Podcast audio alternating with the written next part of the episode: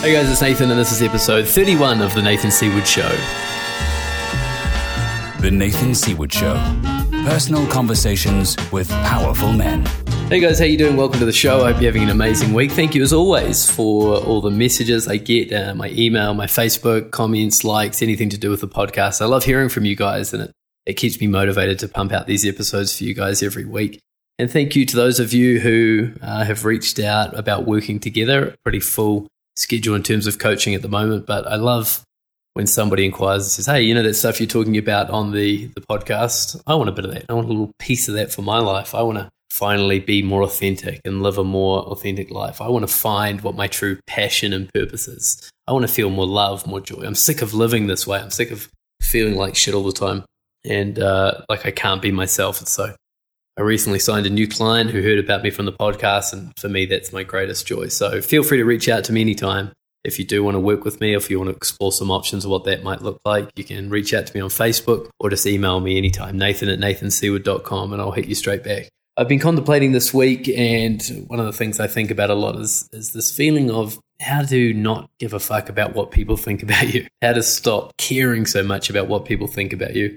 And one of the ideas I've explored around this is, is learning to speak your truth, even when it feels scary. A lot of us have this thing where we're scared of offending people, or scared of saying the wrong thing, or scared of saying something and then realizing that people won't like us or will judge us, and maybe even just confrontation. A lot of people have a fear of awkwardness or awkward situations and confrontation. I certainly had that. And so I've been exploring this idea of how can you learn to speak your truth? I'm not talking about just controversial subjects or like, you know, weird beliefs that you want to share, but more like your truth in every moment. So if you're in a situation and you're feeling uncomfortable or you're feeling awkward or you're feeling embarrassed, just saying, man, I feel really embarrassed right now. And learning to just say what's there. We have such a installed system of metering what comes out of our mouths. We, we stop speaking our truth. And one of the ways to do this is to find a, a person that you can actually start speaking your truth to, who you know is not going to judge you, who you know is not going to hold you to those words, but it's just going to allow you the space to start practicing speaking your truth. I had this with a client recently who had a particularly tumultuous upbringing. Her father was abusive, and so she felt she couldn't speak her truth to her father for fear of getting hurt. And so she just learned to not say what she felt or not say what her truth was. And once we uncovered that, I took her through a really beautiful healing process to heal some of those pains of childhood and then encouraged her to find a safe person, turned out to be her husband, to start speaking all of your truth.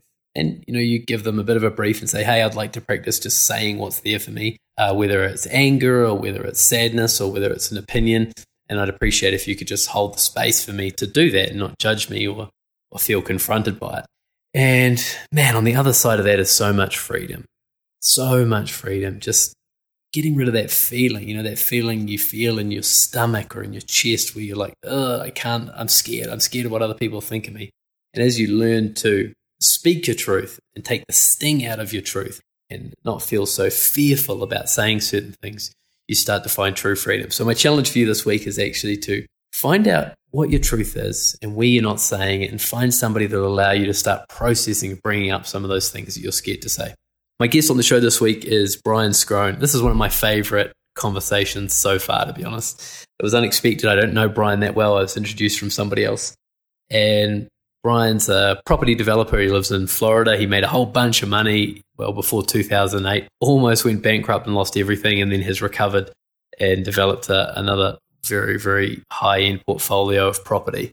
Uh, he had a bit of a crazy period during his teenage years and early 20s, uh, which led him to what he's doing now. And I, I, asked him all about that period of his life, and it was so interesting to me. It's led Brian to write a book called What Matters Most, which is a book all about priorities and how do you actually figure out what your priorities are in life. And he's come up with this, this priority list called the five F's, which he goes into detail in the episode.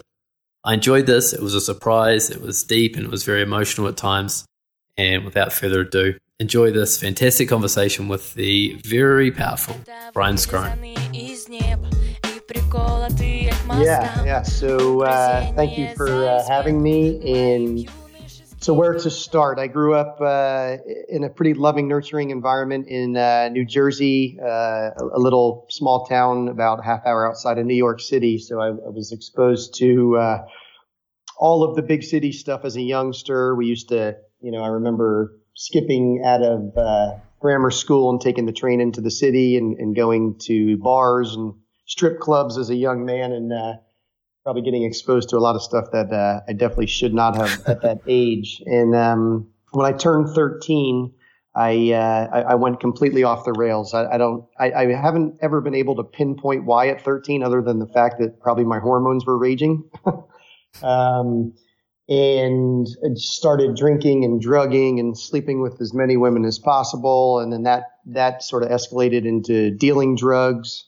Um, and then when I hit 21, I had um, what I guess you could call a rock bottom for me anyway. I, I got two different girls pregnant in a six month time frame, which both uh, ended in abortions. And as I said, I, I, grew up with a pretty loving, nurturing household. My, my dad's actually a deacon in the Catholic Church, so I, I, I did have a lot of dogma and guilt just from the religious part of my upbringing. And when you marry that with a couple of abortions in a six month time frame, it, it just totally fucked me up. I went into a pretty nasty, gnarly depression, a really dark, you know, dark place in my life. And I, to be honest with you, I, I sort of lingered around there for, for a couple of years, just wallowing in the shit and trying to figure out, you know, is, is life worth living? And, you know, am I, am I evil? Um, you know, how the hell did I get myself in this, in this predicament?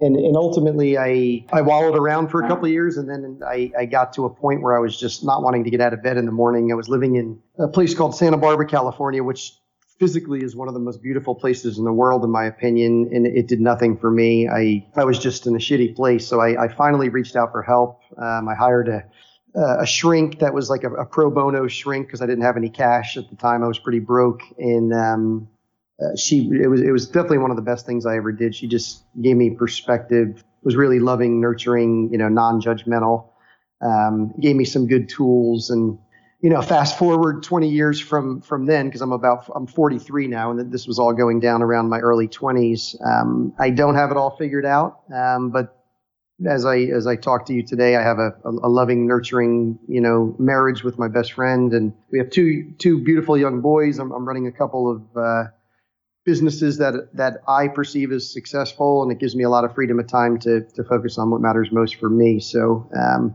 that's that's my story in about two minutes, but uh, I'm happy to go into as much detail as you like.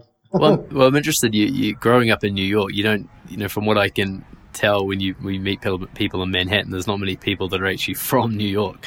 So someone that like you that's actually grown up in and around New York, uh, I guess it's a from an outside perspective, it's like wow, that must be pretty cool. But if you're prone to um, drinking and going to strip clubs, it's probably not the best place to be around. Yeah, and I mean it's all it's all voluntary, right? I mean it, it was it was radically different from how I was raised, um, but I, I don't know. I just I didn't have the maturity level or the connection to myself or to whatever my higher power is at, at the time in my life to uh, care about anything other than being completely narcissistic and just feeding all the you know the demons that I had running around inside me. Yeah, it's interesting that you say you know you can't pinpoint a time or, or where that behavior came from, but and, and I think that's uh, in society when we look at people, you kind of go, you, you want to pin it on something. You want to go, oh, it was their upbringing, it was this, it was an abusive father, it was that. But it's an interesting perspective. I haven't heard much to say, hey, I don't really know where this came from. I just had demons and I played them out. Yeah, yeah. I mean, look, I think uh, you know it's going to sound in contrast to to our our uh, conversation so far. But uh, where I'm at today, I, I, I truly and honestly believe that we're we're actually perfectly divine spirits trying to figure out how to have this this human experience, which can be really confusing and scary and um, and feel shitty at times for people. The the rub is is that I talk about this in the book that you know the majority or the masses, myself included, for the first 30 years of my life, believe that we're humans trying to get lucky once in a while and have a you know this aha or spiritual experience when, when in fact I, I believe that it's the opposite. Um, and it took me a while to wrap my head around that. I remember the first time I heard someone saying that, it, you know, that you're perfect divine spirit the way you are, and you're just, you know, you're just here for a hundred years on borrowed time, and trying to figure out how to move around in these meat bags we've been gifted. But uh, after years and years of sort of pondering that, I, I actually started to believe it and, and I, I, fully embrace it now. And, and, to be honest with you, Nathan, it just makes, for me anyway, and it's very personal and subjective, it makes when, when you do have these hiccups and these bumps and bruises in life, which everyone deals with on a daily basis, and I continue to, I, am able to laugh at myself a little quicker and a little easier than, than I did 20 years ago, where I just laid around and, and you know, was depressed for a few years.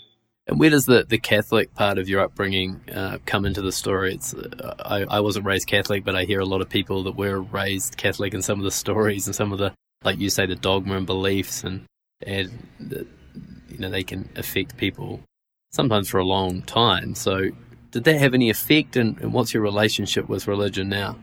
Yeah, yeah. Well, it, it absolutely had an effect because I, I think that my my outlash and when I when I became a teenager and just getting into all the shit was basically a big fuck you to the church. And I I, I was raised again in, with a father that was a deacon, so I was raised in and around the church in in a big way, and it was just a very very much a big part of uh, my childhood. Unfortunately for me, I, I lobbed onto and paid attention to the negativity and the and the guilt and the fear that, and, and it's not to pinpoint the Catholic Church. I think every major religion has that. I've, I've been blessed to travel the world and be exposed to all the religions, and here, and the reality is, is that it's. Uh, I try to treat it like a buffet now. I, I take the good and, and, and, leave the what I perceive as the negative in any uh, in any organization or religion um, aside. But for me, it was definitely tied to um, a lot of fear, a lot of guilt as a child, and, and my again when I hit you know hit puberty, I was just like fuck this, I'm gonna you know show them and prove them that I can I can do it on my own, and obviously that that didn't pan out really well. um, to answer your question as far as where I'm at today with religion, I, I don't claim any religion. I, I, I claim to be a, a, a perfect spirit having this human experience that I mentioned earlier my wife and I are very much on the same page with that, which I think is is absolutely critical in a in in, in raising a family. So when it comes to our young children, we have a four and a five year old boy. We are letting, you know, for them, the, I guess the best way to describe it is we let Mother Nature raise them, and and you know we just try to guide and we're, we're huge fans of the outdoor. Surfing is a passion of mine. Where we live on a little island and we're in the ocean or at the beach or some kind of water activity on a daily basis. So I, I find there, there's a lot of beauty and spirituality and just you know getting outside and uh, hopefully that we we uh, we give that gift to our children and then let them decide what they want to do when they get get the age that's uh, they're mature enough to figure out what's going to guide them. But I'm you know, I don't want to prescribe anything. I just want to hopefully, you know, lead by example and hopefully uh, show them some cool shit along the way. what, what What are some of the examples? You said you've traveled and experienced different parts of religion.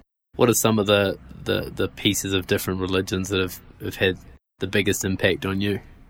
Yeah, um, I, I, have a background in, uh, I've been practicing yoga for 20 years, and I actually literally just went to uh, India in the last six months for my for my first trip. So um, you know that philosophy of uh, Hinduism and Buddhism, I think there's a ton of beauty in it. Um, my wife and I got married in Thailand, so we're we're fascinated by this, you know, the the Asian culture in general.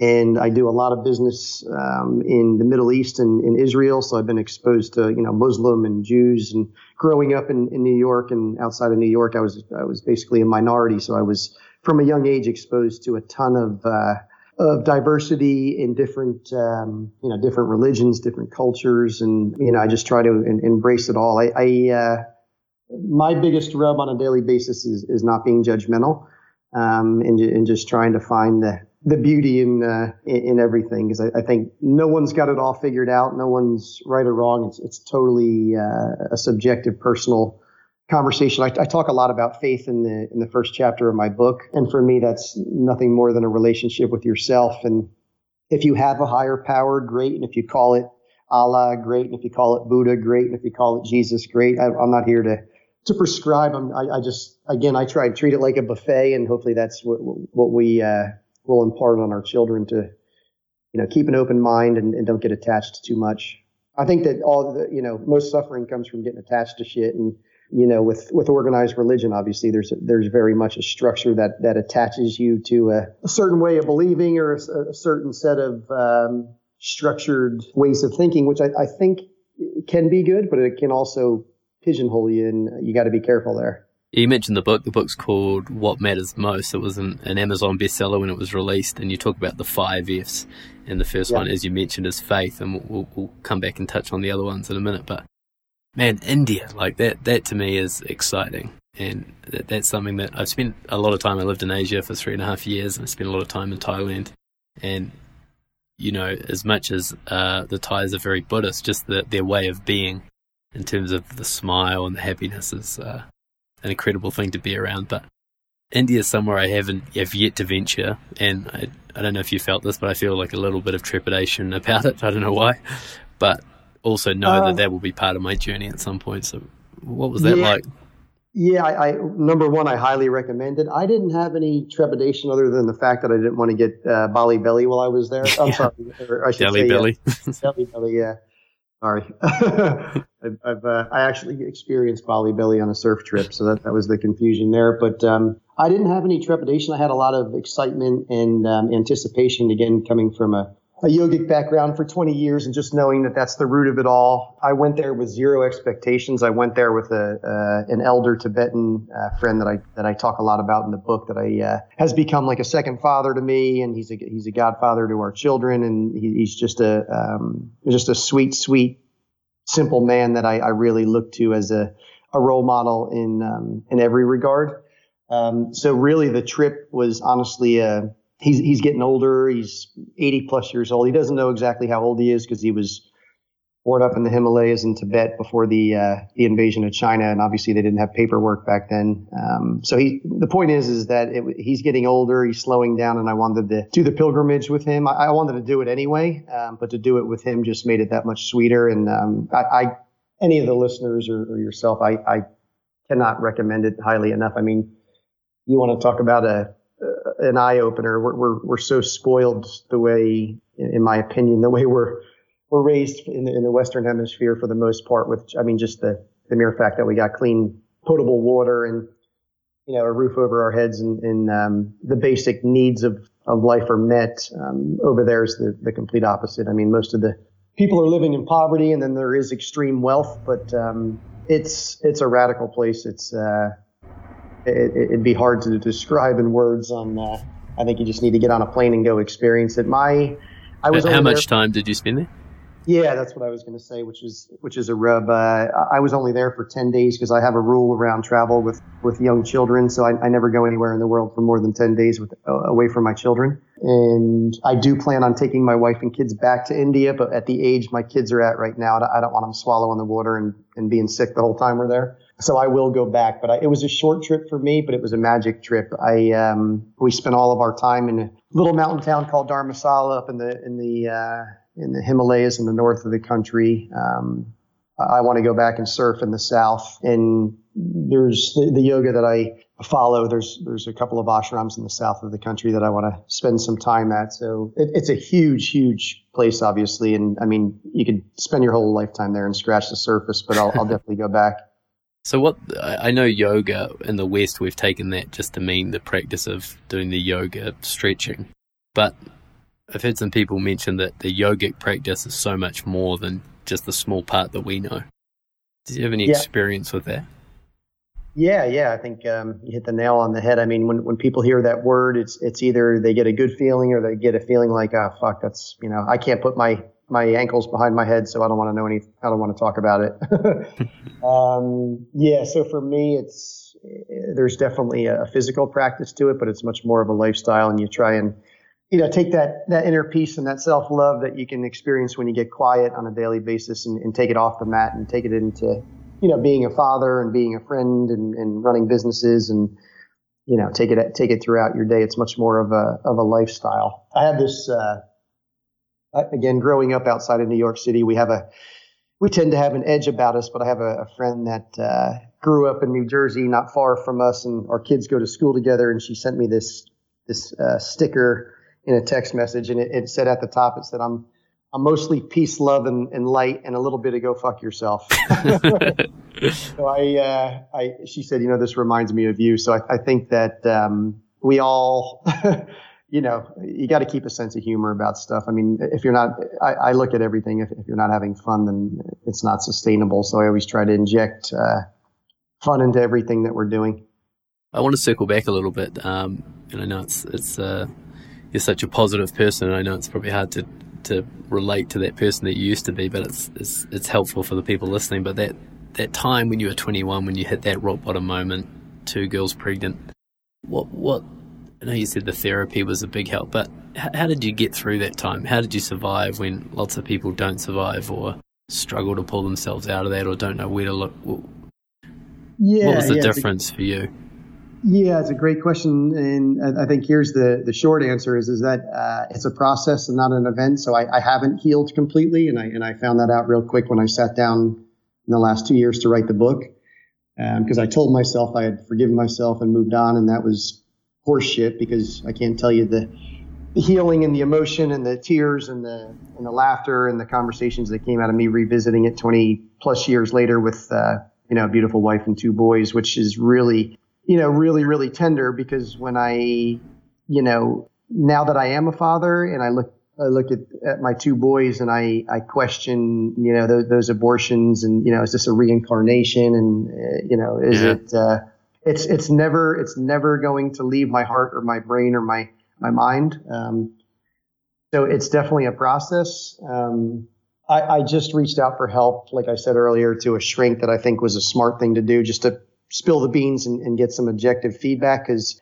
the reality is we can't be objective with ourselves and the reality is our the people that we're closest to that we would normally reach out to first cannot be as objective as I think that we need. So talking to strangers is sometimes is a really good thing and like I said before, I, wallowed around in shit. I mean, I, I, laid in bed and cried every morning living in Santa Barbara, even after I, I was working with that string. And I think it's just a timing thing. It's, it's a time, time heals all wounds, but they'll, it's, it's a process. You know, they, they use the word healing process, not healing event. And I mean, as we sit here on the phone today, I, uh, I did an interview earlier in the week and I, and I had a similar question and I really, it really made me think, uh, you know, that at the end of the day, it's a, it's a process, not an event. So I, like I said earlier, I don't have it figured out, but I, I use some really simple, effective tools in my life, and I try to surround myself with some really, really smart, loving people that uh, I can, you know, leverage off their expertise or their wisdom, and then just put my own tweak on it and try I to enjoy every writing writing the book. And I know you do these live videos and stuff. But there must be a lot of catharsis and and just telling the story powerfully and, and, and working through it like that. Yeah, yeah. I mean, I, I own it now. I uh, I remember a couple of years ago, I was invited to do a, a talk at uh, my buddy Philip McKernan out of. He just moved. He's an Irish citizen, but he just moved to his family to Boulder. He has this incredible experience called One Last Talk, and um, you know, he asks you to get on stage um, and, and share with a room full of a couple hundred strangers, which you're, you know, if you knew you were going to die tomorrow, what's the message you want to leave with your with your loved ones and with the world? And um, you know, it, at first I thought I was going to talk about the five Fs, and he he he challenged me and looked at me and he said, "Really? Is that really, you know, if you're if you're going to get hit by a truck tomorrow, you want to talk about the five Fs?" And I had to take a step back and. As much as I believe in the value of those relationships, which are we can talk about later, um, I had to take a step back and say, wait a minute, what, you know, I got two young boys at home.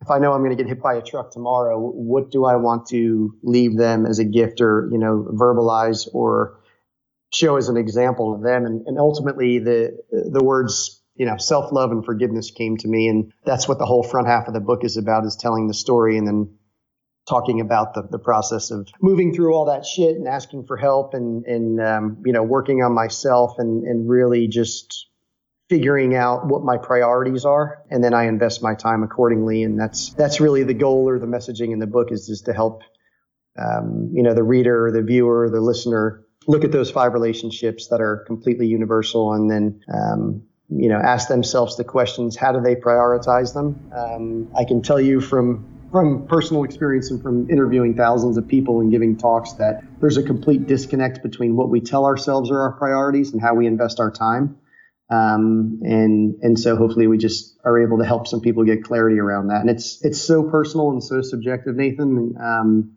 everybody's at a different point in their lives, so it's it, you know the goal is just to to serve people and help people and hopefully uh, you know, create some laughter and help people forgive themselves a little quicker. Yeah, this has been a, a, challenge for me. You know, my I don't know if you've heard of the Enneagram, but I'm an Enneagram Seven, which means like the perpetual child, the Peter Pan type, that just always looking for something new and exciting, and always moving around and always traveling and starting new things. And priority is my mantra to to stay focused. So, uh, what drives me, or you know, if I'm not careful, what drives me is a fear of boredom and a fear of missing out on something. And if I give in to those fears, then I can end up just filling up my day with a whole load of stuff that's not important and not ju- just to escape that fear of being bored. Mm-hmm. And so my new mantra, and this is only something I'm just discovering, is um, prioritizing is is everything because you know, if you keep yourself busy, then you wake up, you know, three months, a year down the track and you haven't gone anywhere, you haven't moved any closer to where you're trying to get to. You've just stayed not bored yeah, for that yeah, amount of time. Yeah. So, yeah, I mean, what would you recommend for me in terms of? So, the five F's, just so we're clear, is faith, family, friends, finance, and fitness. How would you go about the process? Obviously, read the book's a good good start, but what's the process of finding your priorities in those areas?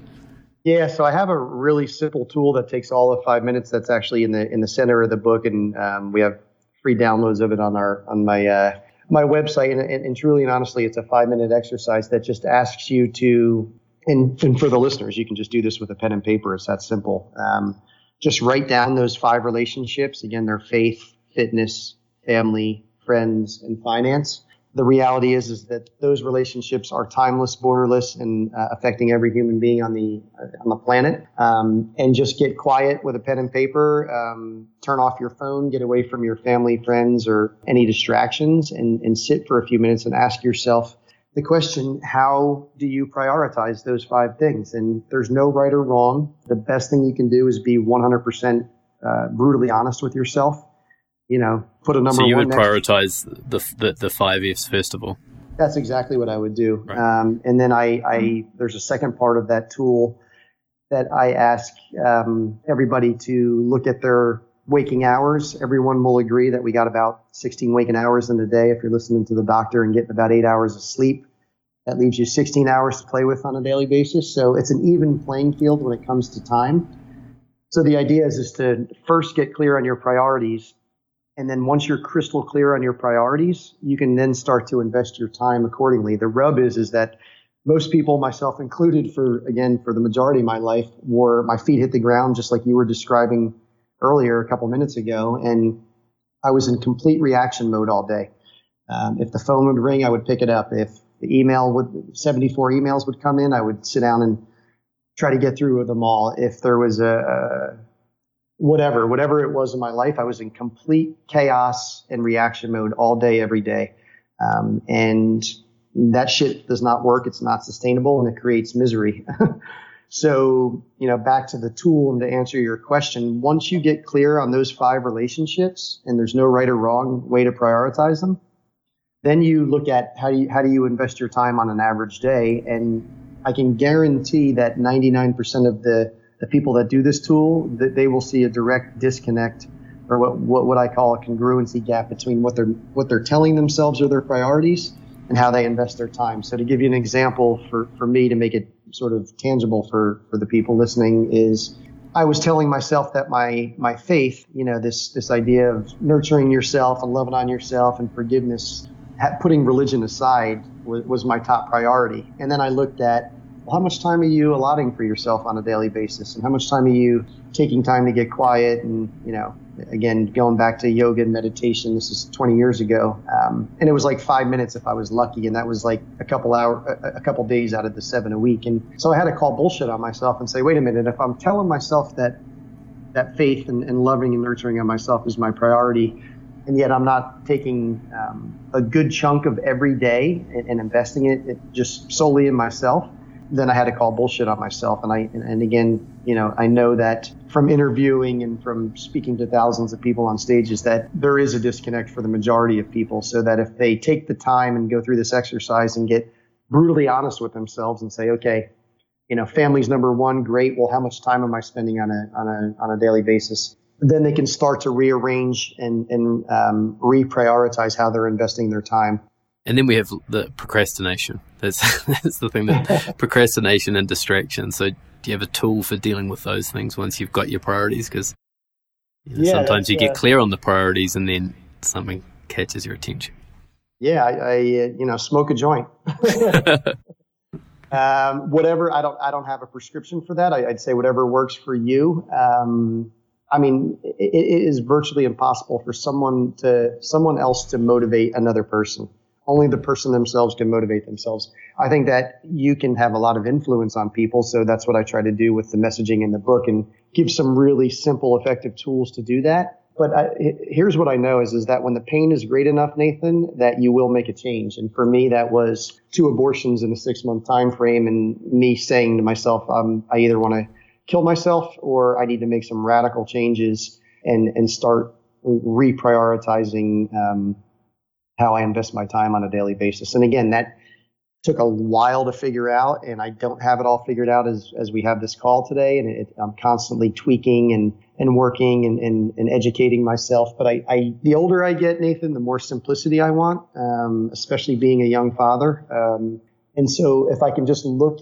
you know, I look at every day um, around those five relationships because everyone's touching them on a daily basis, whether you like to admit it or not um, and whatever that looks like for you.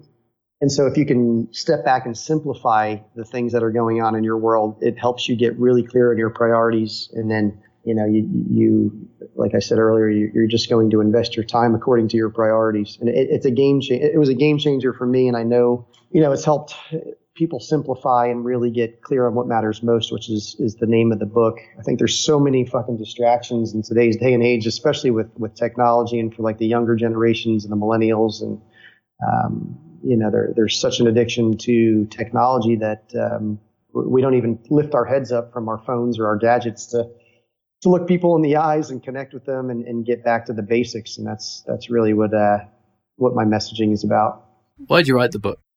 Uh, to scratch my own itch. Um, and, you know, subconsciously, I think that uh, my, my spirit was telling me that I had not forgiven myself properly from the, the chaos that I talked about earlier.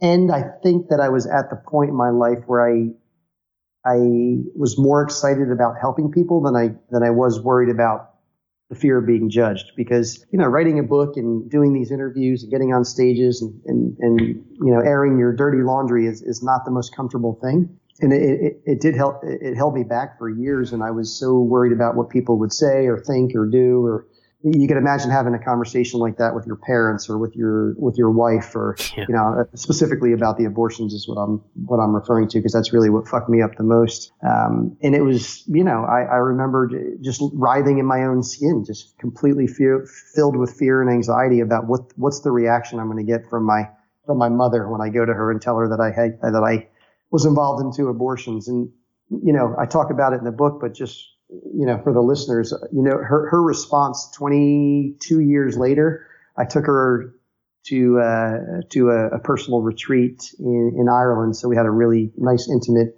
environment with some one-on-one time and some pints of Guinness. And I, I, you know, I remember even again, this was just last, last summer. Fast forward, you know, 21 years, 22 years after the abortions, just being so scared to go and have the conversation with her. And her immediate response without hesitation was, I, oh, sweetheart, I just wish you would have told me, um, you know, when you were going through that 20 years ago, because I, I could have been praying for my unborn grandchildren all this time and, and loving on you and being there for you. And, and that's the shit that, that we, you know, I carried that, that, that poison around in me, um, in, in, in fear of being judged or, you know, anxiety of, of being judged. And the response I got was the most loving, nurturing, uh, you know, motherly advice that you could ask for. My father, father gave me, a, you know, in his own words, a very similar response, which I talk about in the book. And my wife and I had some really deep heart to hearts, you know, a lot of tears. She completely opened up to me about some shit from her past that I wasn't aware of because I, you know, I was vulnerable and I said, look, this is, I, you know, this is what happened. And, you know, I, I wanted to kill myself over it. And, um, this is where I'm at today. And I feel like I need to get it out, get it out there, and hopefully it'll help some people. And you know, humbly, I can say uh, it, it, has. I mean, I've had 75 year old women come to me when I get off stage and, and, and with tears in their eyes saying that they had an abortion, you know, 60 years ago or 55 years ago when they were teenagers or in their 20s and had completely buried it and not shared it with anyone. And so when you, you know, when you get out of your own way and you, you put the anxiety aside, it, it truly does help people. Well, it's very moving for me. What, how did you feel when your mum said that? Well, I, I melted into her arms and she held me and rocked me like I was a fucking uh, an infant, you know, just yeah. just, ma- just magic. I mean, you can't put uh, it's hard to put words around. Um, it's definitely the closest that I've ever felt to her in my life. Um, I can say that. Um, and I and I have a beautiful, beautiful, loving friendship with my mom. I mean, she's one of my best friends and always has been. But when you can look her in the eyes and and and and just open up and have her, you know, answer the way she did, and I, I get emotional just uh, taking myself back to that mm. that conversation. I mean, it's yeah, it's fucking magic. It's priceless, mate. You can't put a can't put a. Uh, it's it's hard to put words around, to be honest with you. Yeah, and it's it's a blessing. I know not everybody has, you know, an amazing relationship with their parents. I have a great relationship with my parents, and yeah, I'm grateful for that. You know, the ability to have those conversations. But it's it's interesting. What was there for me is, you know, your, your greatest fear and this has been true for me in so many parts of my life. My my the thing that I have the most fear about or the most anxiety about has the most incredible outcome through it, going through it. And so like to have that fear of, you know, telling your mum even twenty years later and then to feel on the other side of that feel the closest you've ever felt to her. Like that's such an amazing lesson in itself.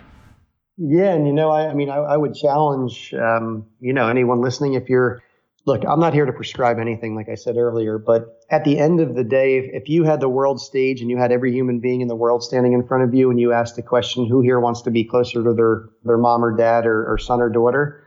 Um, if you really, really, you know, put the, put the drama and the bullshit and the family, um, family stuff that comes along in every family and you put that shit aside, every hand in the fucking room is going to go up, right? Because there's not anybody in the world that doesn't want to be closer to the, the people that they're, you know, that they're, uh, and, and, and you can include friends in that conversation. You know, for me, I have a lot of friends that I'm closer to than I am to blood relatives. But at the end of the day, human beings want to love, want to, want to love and be loved. And it's that simple. And so, you know, I, w- I would challenge, um, you know, anyone that if you're, you know, you're disconnected from parents or your children or, you know, people that you give a shit about, it doesn't, doesn't need to be blood relatives. Um, you know, pull them aside and grab a beer or grab a coffee and, and have that conversation. It sucks. It's miserable. Um, you're going to get really uncomfortable.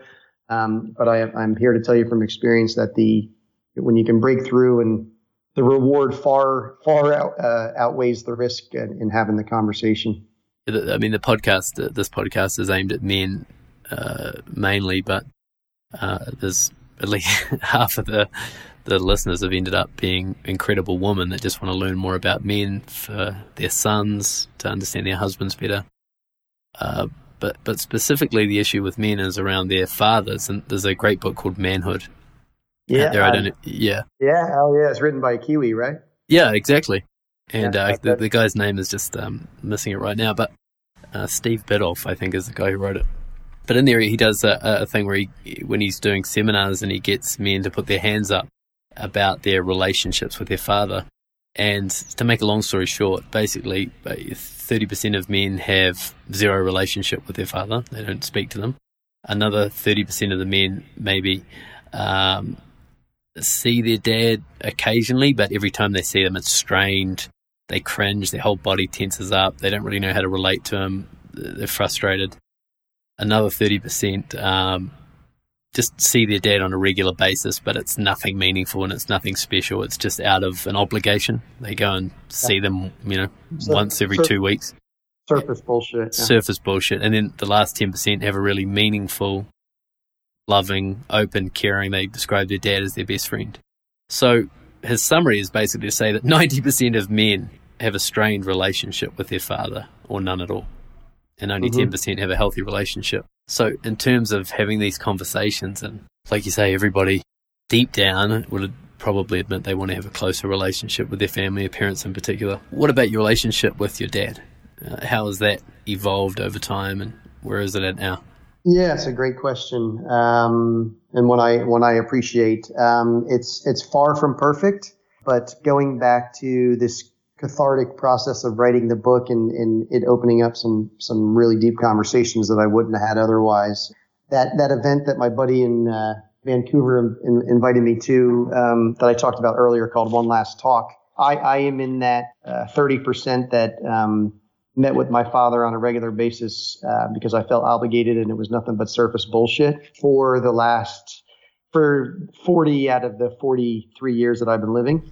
With that said, my dad's a great loving man, you know, always doing his best. Um, I'm not here to beat him up. And, and, and at the end of the day, it was my, my demons and my fears and anxieties about you know opening up to him probably the same that he has to me um, I, I, think that it's, it's very much reciprocated um, there, there's this great saying um, you know i learned to become a son the day i became a father and i think as, as men we all struggle just to get out of our own fucking way and just open our mouths and our hearts um, because it's because we have this testosterone thing and we got this masculine thing going on that we don't want to let our guards down and open up and and so for me, back to answer your question, I had surface bullshit for 40 years of my life. And I, my friend invited me to give that one last talk. And I thought, you know what? Fuck it. I'm going to ask my dad to come and, um, and listen to this talk where I was going to spill my beans from, from a stage to a room full of strangers up in Canada, um, about dealing drugs and, and getting arrested and having these abortions. And I thought, well, fuck it. You know, I'll, I'll invite my dad and, um, you know, if he, if he if he flies off the handle from the crowd, then I'll just fucking run out the back door of the stage and be gone. Grab an Uber. Yeah, yeah, exactly. But and, and, I also, jokes aside, thought that you know what? I mean, what do I have to lose? Um, it's a pretty safe, nurturing environment. Just the the theme of the the event, and I think that I truly and honestly knew deep down in my soul that he was going to react in a loving way because at the end of the day, he's a really loving, sweet man um, that just wants you know, the, he, he's very much about service and helping people. Um, and so I'm, I'm up on stage. It's like a 15 minute talk. It's pretty short and you get right to the point. And I said, this is, this is who I am. This is what I did. These are the demons I lived with for years. And, and at the end of my talk, he, he's in like the third row and, um, he asked the the gentleman, my friend that was putting on the event for the microphone, and I thought, oh fuck, here we go. Oh god. Yeah, so you can imagine the level of, of anxiety um, at that point. And, you know, he grabbed the mic and he said, you know, I just want to tell you, and this is in front of a room full of 200 strangers. Um, and again, my dad is number one deacon, number two Italian, Sicilian, number three former Marine. I mean, he, he looks like he could rip your head off. Um, and knows how to speak as well, I guess. Yeah, yeah, he's, he's, he's a very poignant uh, communicator. And he said, you know, I just want to tell you that I love you um, and that I hope – Sorry. Yeah, take your time. It's amazing, amazing, amazing moment. He said, I hope that your sons become the man that you are someday. Wow. And so all that surface bullshit from the last 40 years went away pretty quick. And I will say that the surface bullshit does arise again. Um, I will say that the relationship I have with my father changed on that day. And if I die tomorrow, I know that um, we're we're we're we're good with each other and we love each other and we're at peace and we respect one another. Um, I will also say that you know when he comes over the house, it, we pretty easily get back to the surface bullshit. And so it's I feel it's my job as a as an adult son to you know call call bullshit and call it tight with him, which I have on a handful of occasions over the last three years since we had that experience. Um, but the reality is, is that I, I have a deep knowing in a, in my heart that if I get hit by a truck tomorrow, I know where my old man's at, and he's got my back, and he just loves me for what I am. Um, and I think that that's what he wants from me too. I mean, he's far from fucking perfect. I mean, I could give you a laundry list of shit that he fucked up as a as a youngster, and I'm sure every man listening um, could can uh, can can relate. So um, yeah, it's so interesting. I mean, thank you for sharing that story, and thank you for you know being vulnerable for us. Yeah, that, that's a, ch- a, challenge I have with my dad. Is um, you know, I've taken the move to have some really deep conversations with him and sort of try and what I would call upgrade the relationship, not not change it or you know make it wrong or whatever, but just try and upgrade it. And I think there's a there's a moment in every son's life where you have to, uh, if your dad doesn't take that step, move the relationship from dad and boy to man and man in some way through a conversation or something like that. So it took me a while, but I had that conversation with my father. And I think it's it's interesting, like sometimes just sitting face to face and doing that is maybe not the best way. Like doing it through like what you did. I mean, not everybody has a stage with 200 people they can just open up and have their, their dad listen listen to their yeah. deepest deepest stories. But you know, I know sometimes I've told my mum stuff that I want to pass on to my dad, and just not having that pressure for him to maybe respond in the moment. But because as men, we like to process. We like yeah. to get a piece of information and then go away and think about it and mull it over and decide. And ultimately, we come back and go, yeah, this is how I feel about it. But maybe it takes a few days. Yeah. Um, but I, uh, I got, you just reminded me, I just was clearing out my stuff. I just moved, you know, from Japan a couple of weeks ago and there was a letter there from my dad after he'd visited me in Auckland. And it just said, um, I got it here with me.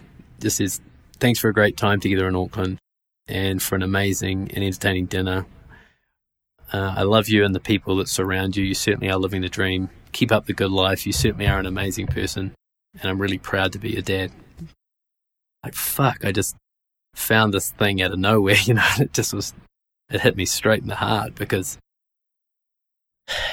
you know, like our, our relationship really quickly goes back to surface bullshit, you know, like so quickly we can have really these tough, deep conversations and then just like you say, naturally it just drifts back to two men talking about bullshit.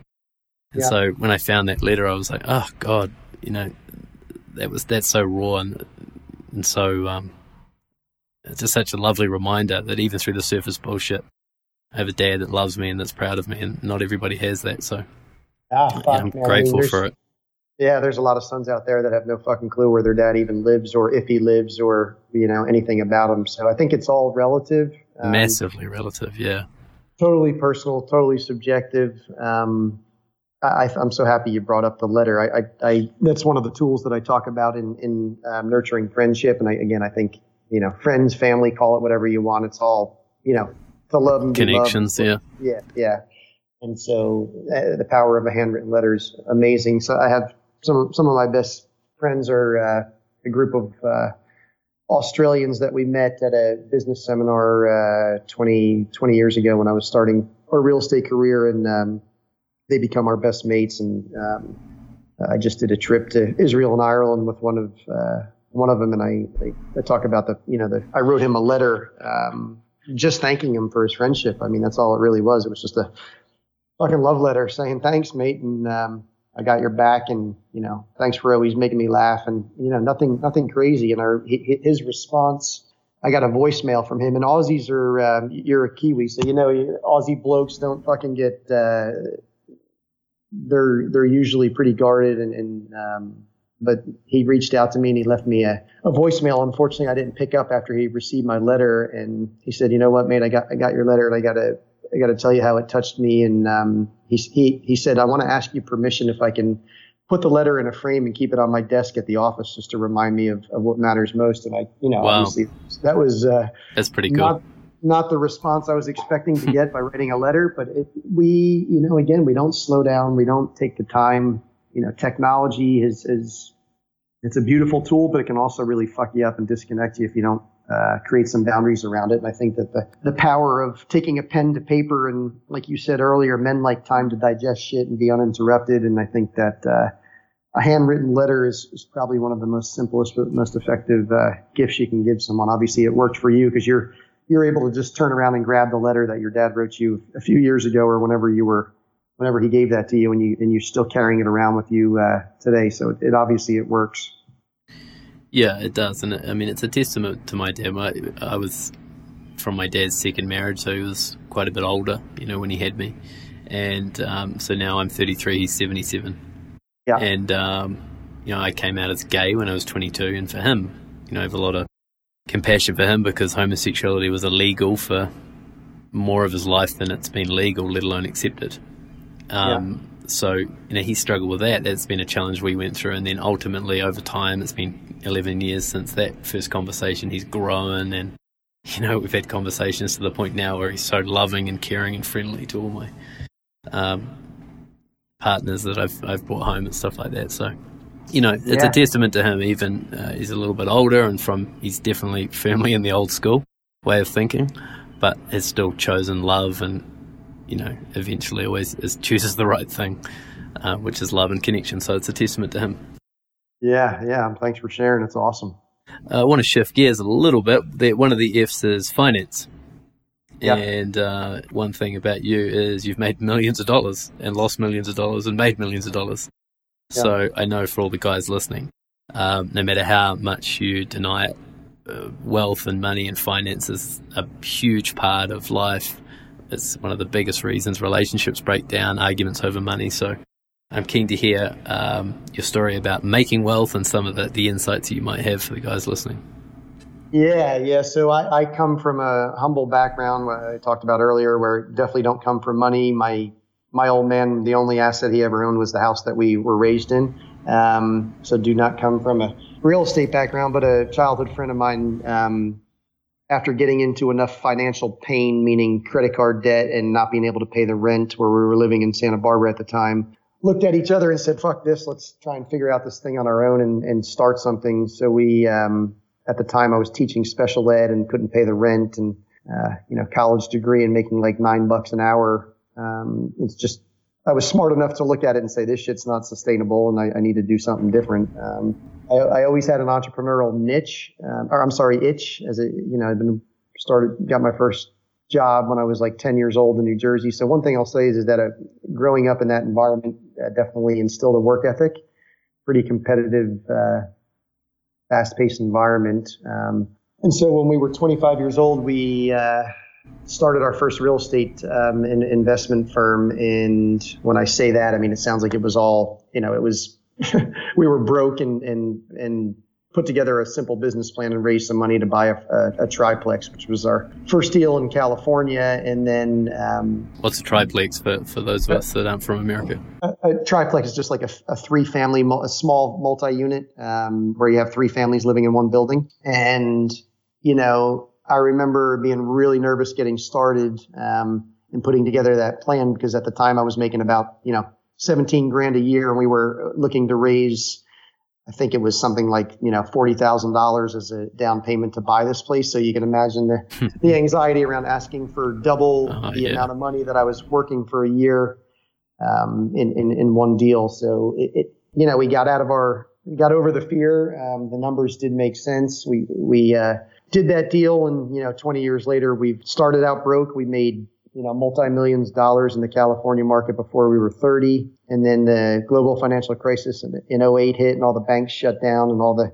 investors went away and we lost it all. Um, and then humbly had to rebuild and, you know, fast forward to today, um, you know, back to doing very well. But I think for the listeners, I mean, there's, you know, obviously there's only so much detail I can go into. I think that the, the, the advice that I'm okay giving, and I'm, I'm always careful to to prescribe anything is is that I think that you know there's a huge psychological shift or paradigm shift that happens when you get your head around the idea of getting your money or other people's money working for you versus you working for your money because we're we're told to you know get an education and get good grades and go get a job and work your way up and that's that's abs- that's absolute bullshit. I mean, if you look at some of the most when you're when you're just looking at money and, and finance and, and, financial wealth, um, you can just do your own Google research. I mean, most millionaires and most billionaires were made um, self-made and, and um, did not follow that traditional bullshit climb the corporate ladder, um, get good grades in school um, thing that were that was all shoved down our throats as youngsters. So we chose real estate as a as a vehicle. I think it's the best asset class in the world. It, it creates a complete freedom of time um, if it's set up properly and you put in the time and and you're persistent with it. Um, it's it's the best tool for a leverage of time, in my opinion, because it allows other people's money and the bank's money to work for me while I'm, you know, sitting here on this on this call with you today. And, you know, I'm able to have a lot of free time with my kids. And that shit did not happen overnight. Like I said, we made a lot of money fairly quickly. We almost lost it all and had some really uncomfortable years there um, early on in my marriage and had to rebuild. But um, there's there's something about understanding money working, especially other people's money working for you, which is what we call leverage in real estate, versus you, you know, going into an office or going into your job, hitting a time clock and getting paid in direct correlation to the amount of hours you put in. I mean, it's a, it's a fucking game changer when you, when you can get your head around it and actually start to, um,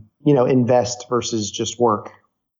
Yeah, we have in New Zealand, property ownership is the number one place that people put their money and just in their own home. So this the stock market investing is you know almost non-existent outside of retirement funds and that kind of thing. So uh, typically in New Zealand, you would buy a home for yourself and then maybe buy one rental property. But mm-hmm. is that because I hear a lot that you know your your own home is not necessarily an asset. Sure, it will go up in value over time, but it's not something that, like you say, will pay you money. Um, yeah, while I, you do I podcasts with Kiwis. Yeah, yeah, I, I, don't agree with that. I think that's bullshit. I can give you all kinds of ways to make money with your uh, with your personal residence, but I, I am familiar with the uh, with the Kiwi. I've done some speaking down in a lot in, in Australia, and then some some events in Wellington and Auckland, um, specifically around real estate investments down there.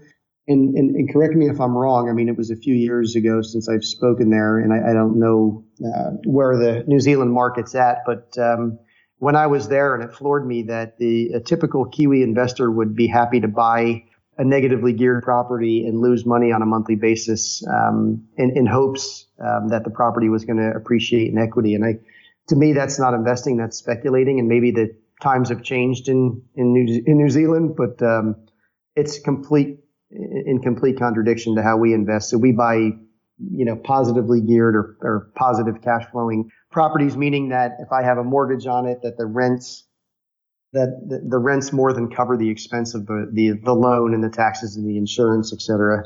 Um, and that's what creates a freedom of time. The equity growth is an absolute part of the conversation. Um, it's how I, I, believe that long-term wealth is actually created in, in long-term buying and holding uh, uh, rental property, which is what we've done for 20 years and, and, through different cycles and what have you. And we've invested in, in, in Australia um, as well. So we've done some international investing. But I, I, don't know. I mean, you can correct me if I'm wrong, or maybe you don't know yourself. But there, investing is is means you make. You know, I'm, I'm not the smartest guy in the room, but there's the, the old Warren Buffett thing. Is is you know, there, there's two rules to uh, investing. Number one is is to make money, and number two is is don't forget to uh, number one. Forget, yeah, don't forget rule number one. And it's not rocket science. Like I'm a real simple guy. I'm not an intellect. I'm not a, um, a highly educated guy. I just know that I know that if there's a plus in front of the the uh, bank statement at the end of the month or that that portfolio statement, then it's a good thing. And that if you're losing money, then you better do something to change that shit real quick. Yeah, good advice. And as the, you, you, talked about, um, you know, the, the the shift in mindset being the most important thing, and just you know, that shift to go, hey, stop working for money, start getting other people's money working for you. Is there any other mindset shifts around creating wealth that, that come to mind? Yeah, I mean, I'm a, I'm a huge fan of continuing education. So you've probably heard, and a lot of the viewers have probably heard of the uh, Kiyosaki's Rich Dad Poor Dad, or, or maybe you've never heard of it. If you haven't, I would. That's the book that sort of um, got the light bulb in my head to go off. Um, it was written well, it was written pretty simply, and it just gets gets you to look at some tangible examples and, and get your head around the idea of the the old industrial way of you know you punching a clock and working for your money is is is it's barbaric and it's not never it's like a hamster on a fucking wheel. I mean the problem with that model is, is as soon as you stop going to work, you're dead in the water and your income stops. And so why not um, you know use that that tool of leverage that I that I spoke about. And, and this I want to be want to be careful here that I'm not giving advice or, or, people interpreting that they should go quit their jobs and you know go start a real estate and full time investment career in, in real estate. That's not what I'm saying. I'm saying just take one little baby step and and start educating yourself. Maybe read that book, Rich Dad Poor Dad. I think that's a, a, a phenomenal tool. I think there's an, a, oddly enough, a, a Kiwi um, wrote a book called Grow Rich with the Property Cycles. His name's Kieran Trass. I quote him. I speak on stages and all over the world and raising money for our real estate firm. And uh, I, I, to the de- to this day still talk about that book and how it's a, it's a it's a real boring book, but it's a game. It's a it's like a, a playbook for understanding understanding real estate and how the real estate cycle works, and that if you can get your head around that, then you can make money in any market. Um, again, it's called Grow Rich with the Property Cycles, and the guy's name's Kieran Trass. And um, we'll put a, a, link to that in the in the notes. Yeah, yeah. It's gonna just so you know, it's it's it's out of print, so it might be a pain in the ass to get, but whatever right. whatever it takes to to get um, get your hands on it. I, I had I, I, gave that. Uh, that resource on a, on a talk in Silicon Valley, and I got off the stage, and obviously the people there are very savvy, and they all have a smartphone in their pocket. And the guy runs up to me when I get off stage, and he puts the phone in my face, and he's like, "You want me to spend, you know, twelve hundred dollars on this?" Someone was reselling the book. Uh, all right, for on, premium. On, e- on eBay or on Amazon or something for some ridiculous price. But hey, you know what? If he had to write a check for twelve hundred bucks to to figure out how to stop punching a time clock and getting his money working for him, then that's a small uh, small price to pay for a book, in my opinion. But it's all it's all relative. I, I would say that uh, you know, hopefully the the bit of advice or, or nugget from doing it for the last 20 years is, is, is really just that you know, start to educate yourself and start to look at how you can get. And there's other investment vehicles out there that I would never try to talk about because I all I do is real estate and that's all I know. Um, you know, there's the money markets and there's stocks and there's options and all that shit, but I, I don't understand that, so I'm not going to speak about it. I, I just try to teach from experience. Yeah, the biggest the biggest issue in New Zealand now is in um, in Auckland, uh, you know, our biggest city, that the prices have just skyrocketed over the last few years. So there's a huge boom there to the point where, you know, within 5, 10, 15 minutes of the central city properties, there's nothing under a million dollars. And so, yeah. you know, the, the first home buyer, as they call it down there, is uh, is struggling to, to get into the market or they have to move 30 or 40 minutes out in the city to get a two bedroom place for five or 600,000. Um, that's still, you know, way more than probably they should be buying for the income that they have or the, the, the median income in Auckland. Well, that's the that's the negative gear that I'm talking about. So my two cents on that is is don't invest in, in New Zealand. It, it's it's priced out, it's topped out, it's in what we call a seller's market, and that's the last place you should be putting your money, whether it's for your personal residence or for an, an investment property. I mean, that's why I go to places like Silicon Valley that are in a similar cycle in the market, um, where you pay a million five for a little shitty condo in San Francisco. And all of those investors are getting their money out of Silicon Valley and Tel Aviv. Israel is another place where I do a lot of talks, which is in a similar cycle um, to San Francisco and to Auckland. Um, and the invest the smart investors are getting their money out of that type of market and into a market um, like Florida, which is where I live and invest full time, where the median price is one hundred and seventy thousand dollars. So you have very we we're selling brand new um, construction, four bedroom, two bath with a, a two car uh, attached garage for $170,000. I mean, the, you know, the people in Auckland would scratch their head and say, well, that must be a scam or. They'll be crying. There'll be people in Auckland crying when you just did that.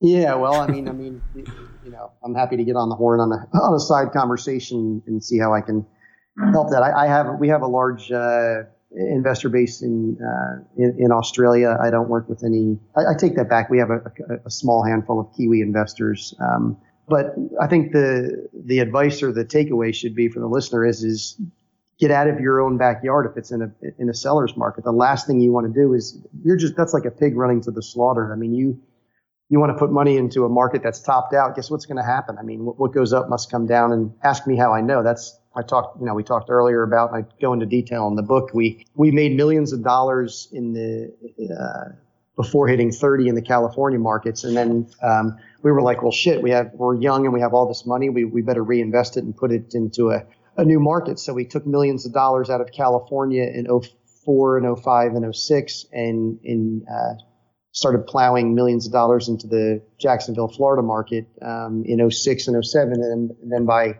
2008, the world was unraveling and we were almost bankrupt. So the the smartest thing I could have done is sit on the sidelines um, or understand the cycles a little better. No one, no one has a crystal ball. I want to be clear that no one has a, no one can see into the future. But once you, you know, read that book that I talked about, start to educate yourself. Um, there is a cycle. There's it's a three prong cycle. So there's there's a, a, boom, a slump, and a recovery, and it goes around in a circle every 10 to 15 years. Boom, slump, recovery, and this is what Kieran Trass talks about in the in the book I mentioned earlier. And so when we sold out at the top in California in 06, I sh- my ass should have went surfing for a few years and sat on the sidelines. Yeah.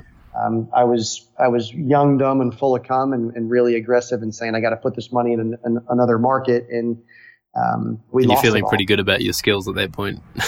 yeah, yeah. You're you know you're 30 years old. You're a multimillionaire. You think you got the the world by the balls, and then the world just laughs at you and spits you out the other side, and you're you're bankrupt a couple of years later. Um, so there is a there's an education process to it. Um, there's understanding fundamentals. There's understanding the real estate cycle, which this book will educate you on um, in a dry way, but take the couple hours to educate yourself to avoid, uh, you know, losing millions of dollars. I think it's a good investment. Yeah, I, I Um, just heard uh, uh, just a little video by Tony Robbins before, and he was saying uh, that you know we all know life is not a linear path. Life is not a linear path to success. It's you, you go all over the place, ups and downs, failures.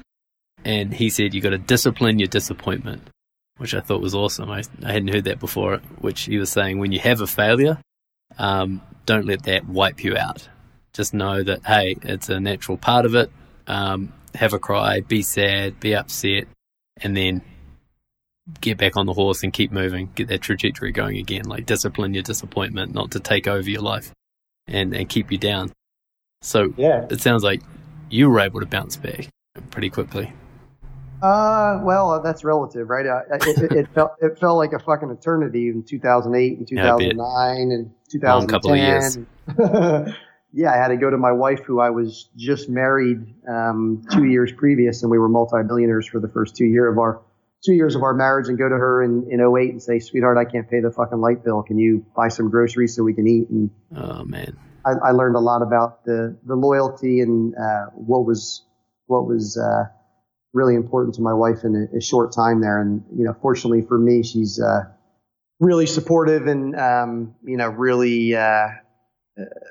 It, it's true. It, it's true love. You can't. You know. You. She could have said, "Well, you know, go fuck yourself." And you know, I, I thought we were going to live this lavish lifestyle, and she said, "Well, let's buckle down, and I'll work a little harder, and you figure out how to clean up your mess, and uh, we'll we'll work on it together." So it was. Uh, I feel very blessed to to uh, to have a, a marriage like that.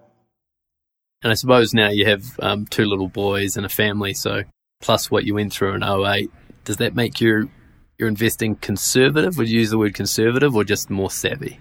Uh, you know, that's a really smart question. I, I think that that's completely subjective on what's conservative to me. And, and I even say this from stage a lot. You know, I, I say that, yes, I got humbled and I'm, I'm ultra conservative now. And I look at leverage and debt uh, very much different. With all that said, I still have millions of dollars of good debt in our real estate portfolio, but there's a, there's a huge difference between good debt and bad debt. Meaning, good debt is like a real estate portfolio that is positive cash flow, that is growing in equity and and um, you know giving you a freedom of time.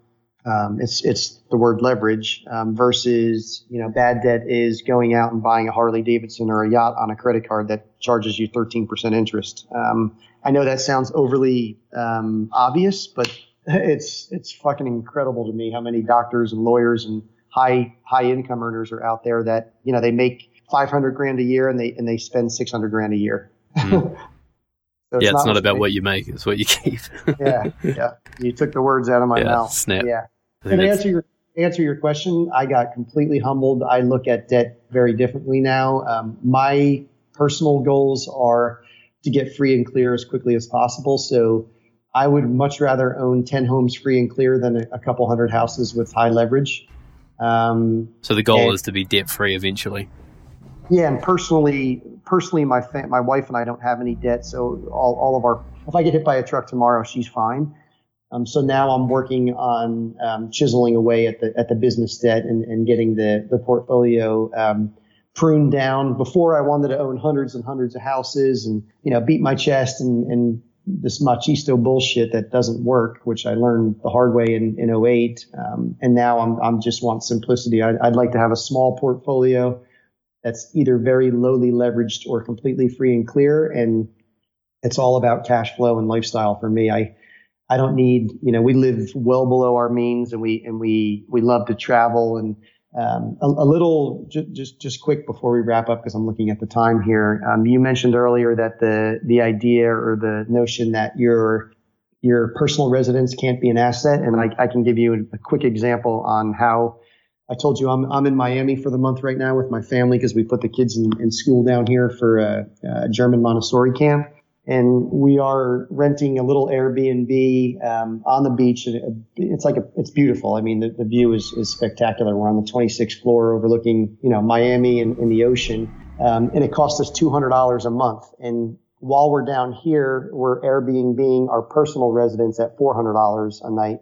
Um, You're making money. So I'm making, I'm getting paid to be down here and give my family this incredible experience down in South Florida. Um, so I, I, call bullshit on the. Uh, I, I, think that the old way, before there was an Airbnb and before people were creative with uh, travel, um, that maybe maybe your house could be a liability, but I, I don't agree at all. I think that um, it can be a, an asset and give you freedom to be able to trans, you know, travel with your family and, and actually, even if you just cover your costs, um, you don't have to make money by traveling. Um, it completely changes the game for young families that are wanting to, you know, show their kids the world and, and get out there and do that. So if you live in a desirable area, which is obviously a, a, a prerequisite, you can't, you know, you got to have a, a, fairly decent house that's clean in a desirable area, but you can rent your place and then go travel for a few months and, and pay for your expenses well, from yoga in India to uh, relationships with your parents to property investment.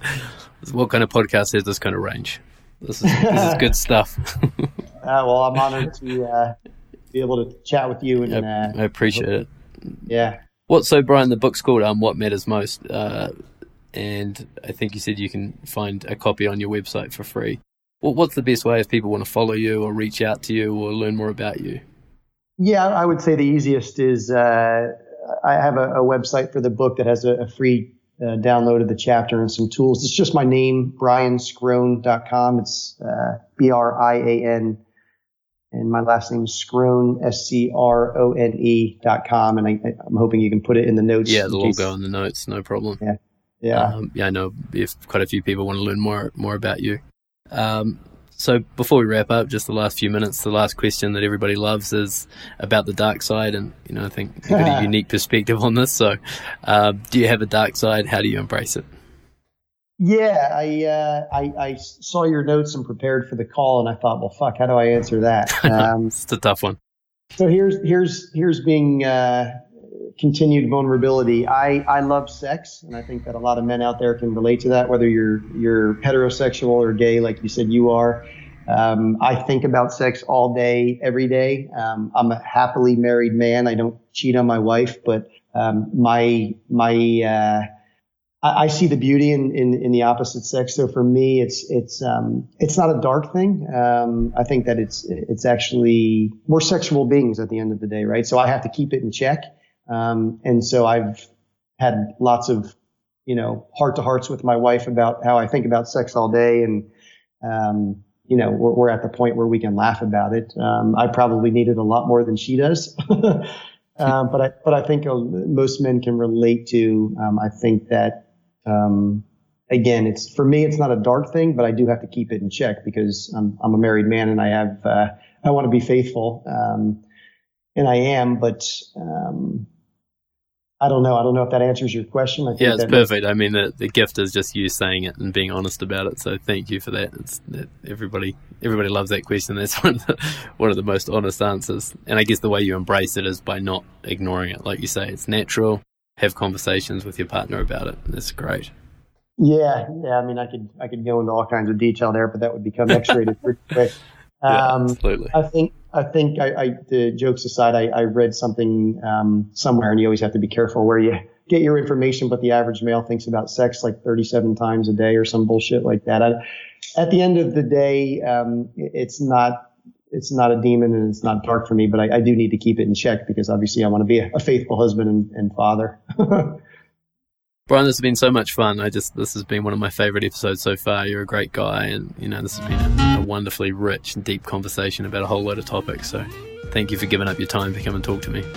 Uh, thanks, mate. Hopefully, we'll uh, see you somewhere in our travels around the world. I'm, I'm uh, anxious to hear about your your trip there to where you are in Colombia. That sounds amazing. Yeah, absolutely. I look forward to that. Thanks, Brian.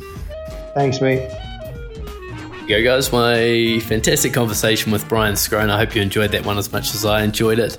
Uh, you can find more about Brian at his website, brianscrone.com, or at his Facebook page, facebook.com slash brian5, the number 5, F-S, 5 Fs. And that's it for this week. I hope you enjoy the show. Share it around, spread it around, tell a friend, and I will love you forever. And I'll be back next week with episode number 32 of The Nathan Seaward Show. That was The Nathan Seaward Show Personal Conversations with Powerful Men.